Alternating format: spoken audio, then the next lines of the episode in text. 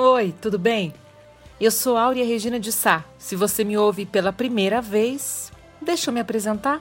Eu sou jornalista especializada em media training. Há 20 anos, meu trabalho é ajudar pessoas que dão entrevistas para a imprensa, que se expõem em público, a ter melhor desempenho. Infelizmente, quem não está focado na própria comunicação comete falas malditas. Não basta só o treino técnico para evitar isso. É importante se conhecer como pessoa, não para se policiar e não falar, mas para se conhecer o suficiente para não pensar, não julgar ou julgar menos e então não falar o que não deve. A comunicação é só o resultado do que nós somos. Não adianta começar esse processo de trás para frente. Alguns cometem o sincericídio, a prática de falar o que realmente sente e pensa sem filtros. E isso, claro, pode ter consequências.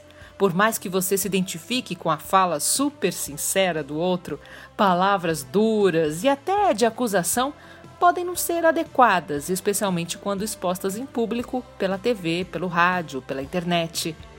Você se lembra dessa fala aí? Governadores e prefeitos responderão processos e nós vamos pedir, inclusive, a prisão de governadores e prefeitos. E nós estamos subindo o tom. E discursos estão chegando. O nosso ministério vai começar a pegar pesado com governadores e prefeitos. Nunca vimos o que está acontecendo hoje. A ministra Damares Alves fez essa fala bem maldita durante aquela famosa reunião ministerial em que vários ministros falaram o que não deviam ter falado.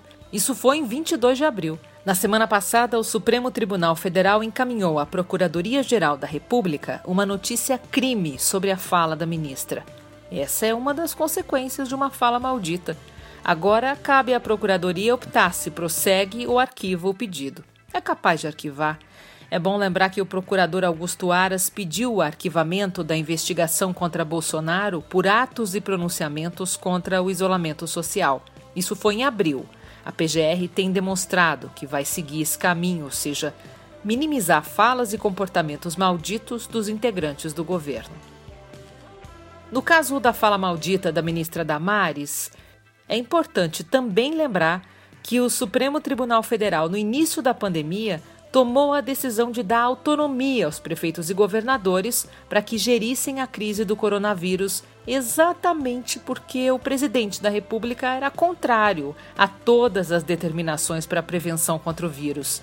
A partir daí, o governo federal passou a usar o argumento de que não tem responsabilidade sobre os prejuízos porque a culpa é de prefeitos e governadores. Essa é uma característica do comunicador que se sente a vítima e não se responsabiliza pela comunicação que produz. A culpa é sempre do outro. Ele nunca assume as responsabilidades porque não acha que está errado.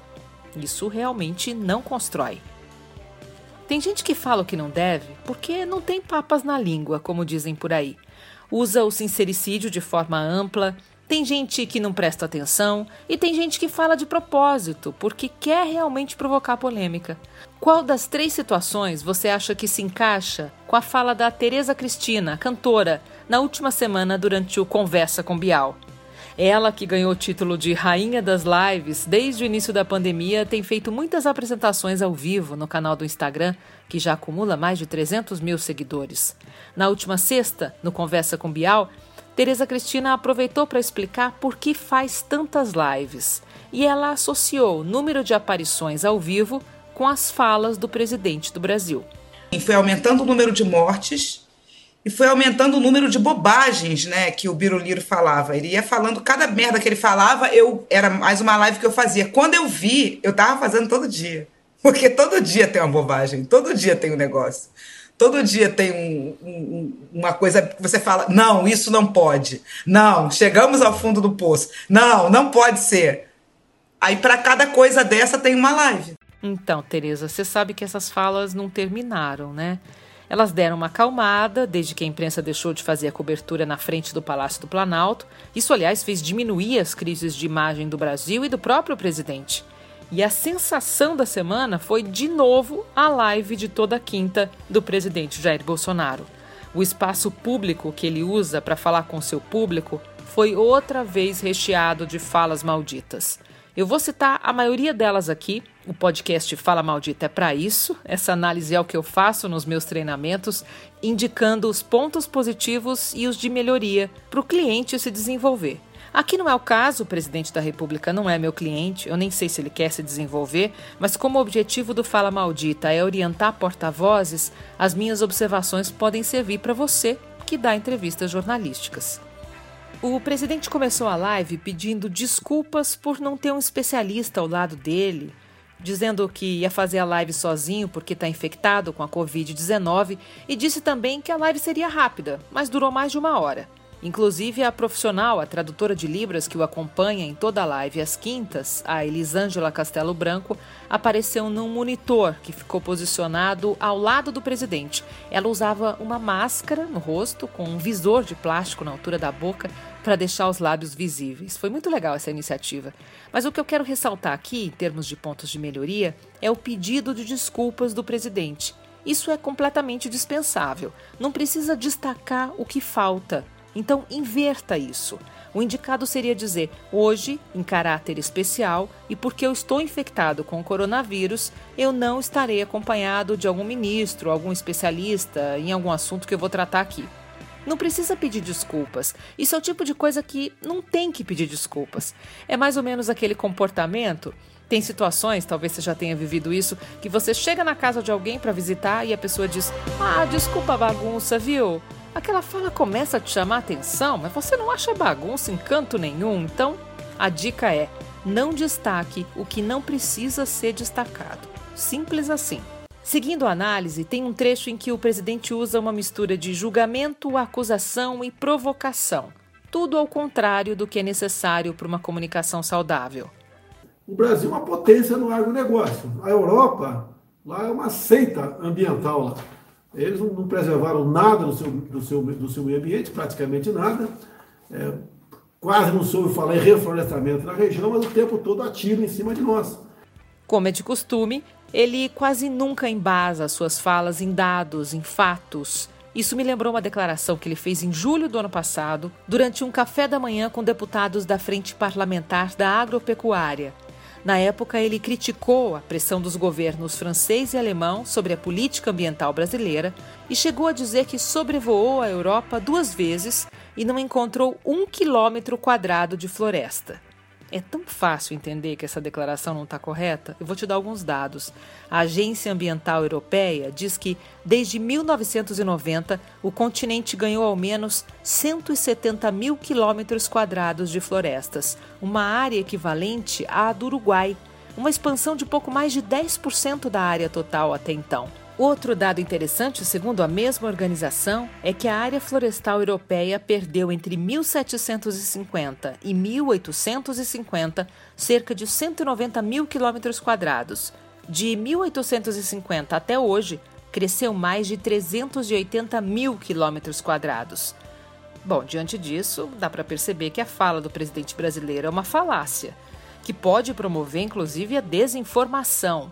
Mas olha, não precisa acreditar nessas informações que eu estou te dando, não. Pesquise você.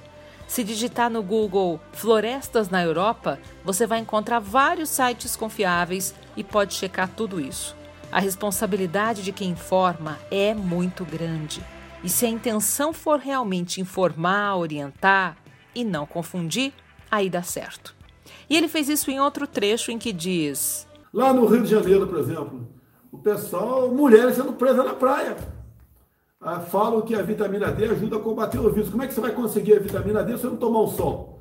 Então a praia tinha que ser até, talvez, até estimulada, né? Aí, e não proibir, dessa forma radical. Essa fala é uma tentativa, como muitas outras, de convencer as pessoas sobre a importância da reabertura do comércio. Uma ideia que o presidente tem desde o começo da pandemia.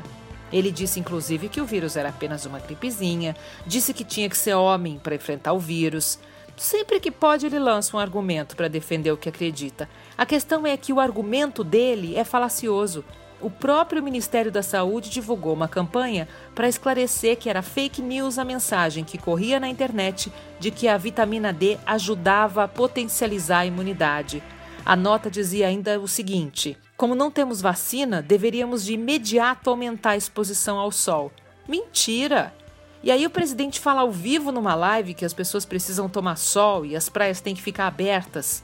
Falta de alinhamento entre o presidente e os ministérios provoca crise. Esse tipo de fala não é só uma fala equivocada que pode provocar desinformação. Isso é fake news. E nessa semana, o presidente falou indignado sobre o projeto que já foi aprovado pelo Senado para combater a produção e a disseminação de conteúdo falso. E ele disse, abre aspas, não vai poder se manifestar sobre nada, fecha aspas. Eu sempre acho que a gente não precisaria ter leis se houvesse consciência, bom senso. Como não existe isso, então somos controlados o tempo inteiro com leis, regras, multas. A fake news representa atraso para o desenvolvimento de qualquer pessoa, de empresas, de um país. Na mesma live, o presidente fez uma outra fala que não foi precisa. Me falaram agora há pouco, não sei se é verdade, é que para você usar cartão de crédito lá fora da Argentina, você paga 30%. Tá? Um porta-voz nunca comenta, responde, fala algo que não tem certeza. Muito menos nesse tom. Me falaram? Me falaram é o quê? Sujeito indeterminado? Quem falou? Depois, no outro trecho, não sei se é verdade. Então, isso pode ser fake news? Olha a responsabilidade de um porta-voz que abre a boca para falar algo que não sabe. E outra, em vez de falar do país vizinho, a fala devia estar focada nas ações para o Brasil. Comparar a situação da Argentina com a do Brasil, como se no Brasil não houvesse juros de cartão de crédito, né? Tem uma única intenção, mostrar que a escolha que os argentinos fizeram elegendo Alberto Fernandes, um presidente de esquerda, não foi a melhor. Essa é a opinião do Bolsonaro, porque ele não simpatiza com o colega do país vizinho. Já deu provas disso, inclusive quando se recusou a ir à posse de Fernandes. O interessante é não fazer comparações, não apontar o dedo quando seus problemas também são grandes e não ficar tão à vontade para atribuir conceitos aos outros, especialmente pessoas que você já declarou que não tem afinidade. Esse tipo de comportamento só serve para expor o autor dessas falas e provocar crise. E tem uma outra coisa, viu? A gente não fala sobre algo ou alguém que a gente não gosta, não concorda. Isso seria dar ibope para a torcida contrária. Não gosta? Não fala. Não promova aquilo que não te faz bem. O presidente do Brasil faz isso direto com a mídia. O problema é que tem gente, né, com meios, influente junto a uma parte da mídia, pregando desinformação. Pois é, né? Feio pregar notícias falsas, não é mesmo? Pior ainda é quando há a qualificação do outro, como esse trecho em que ele faz acusações a ex-ministros do meio ambiente. Há pouco tempo, né, nós tivemos ministros xiitas ambiental. Eu não tenho problema falar o nome deles, que eram xiitas, sim. É a Marina Silva, é o Zequinha Sarney. Ajuda aí, ó. Zequinha Sarney, que é mais, né? O Carlos Minc. Do Boi Pirata. Tá? Ou nessa fala em que a ministra atual do Meio Ambiente ganha um apelido. Você pega o Ministério agora da Agricultura. Quem é que está lá? Tereza Cristina, deputada federal do Democratas de Mato Grosso do Sul. Olha o trabalho que essa senhora faz, é inacreditável. Né? Eu queria até botar um apelido nela, mas ela pode não gostar. Eu ia botar a formiga atômica nela, que ela realmente é excepcional. No mundo todo ela abre mercado para o Brasil. Essa prática é bem recorrente, né? Ele sempre constrói a frase desse jeito. Eu não queria falar, mas... e fala. Em outro trecho dessa live, ele quis falar sobre cerveja, mas substituiu por tubaína e disse, se eu falar de cerveja, depois vão me criticar. Então, não fala, né? Se não é pra falar, não fala. Não destaque o que não é pra ser destacado. Esse tipo de comportamento é bem comum em criança.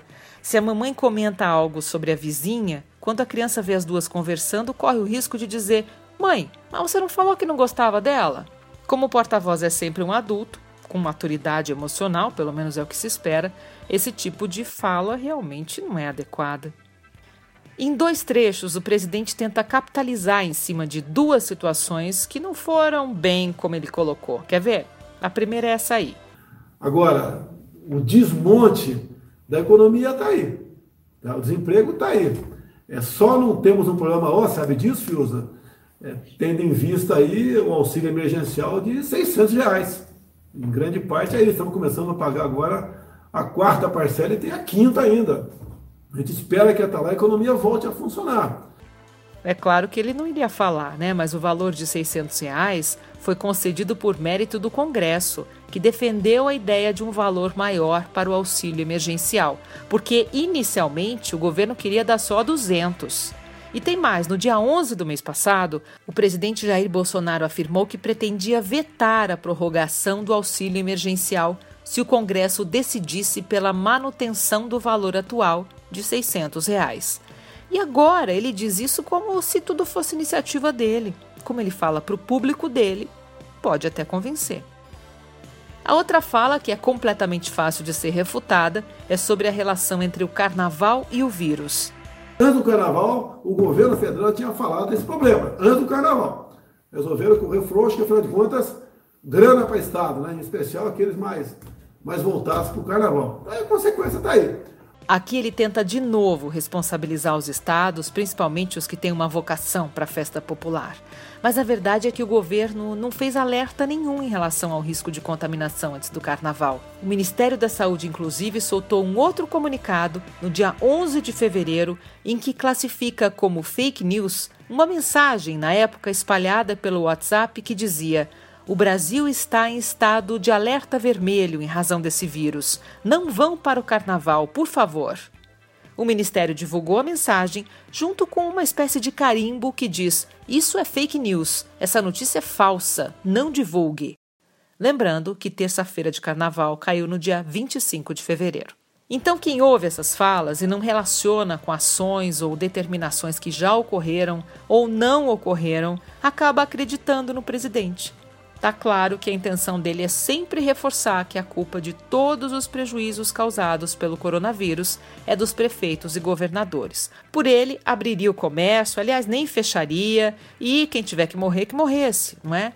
Um comunicador que menospreza a capacidade de entendimento do público é, no mínimo, ingênuo e pode colocar em risco a sua própria reputação. Para conferir as duas campanhas divulgadas pelo Ministério da Saúde contra a fake news, que eu citei aqui, você pode acessar saude.gov.br/fake news. Esse é o site oficial do Ministério da Saúde do Brasil. Lá tem o esclarecimento de mais de 200 notícias falsas.